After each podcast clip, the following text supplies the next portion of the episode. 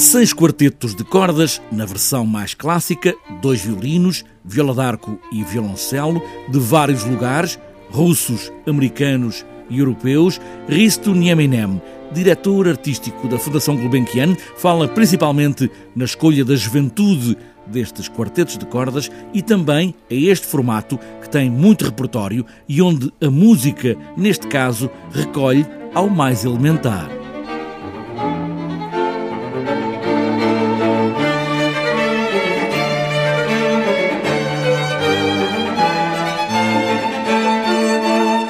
Por isso que eu gosto muito do da formato de quarteto de cordas, é os mais básicos da, da música clássica e tem uma longa vida, dizemos, foi formato beliceu-se eh, na época de Haydn, eh, seja meio do século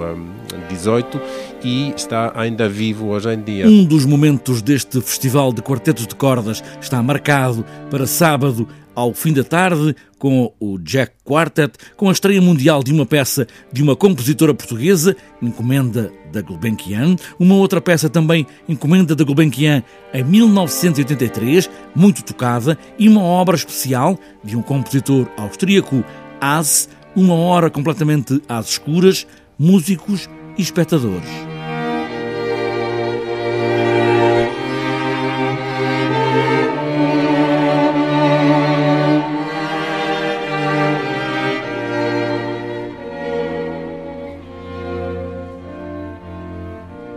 O Jack Quartet toca e dá uma estreia mundial da encomenda da Gulbenkian à hum, compositora portuguesa que vive em Nova York,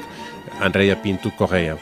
Combinamos com uma encomenda a Andrea para ela hum, para o quarteto estrear eh, a peça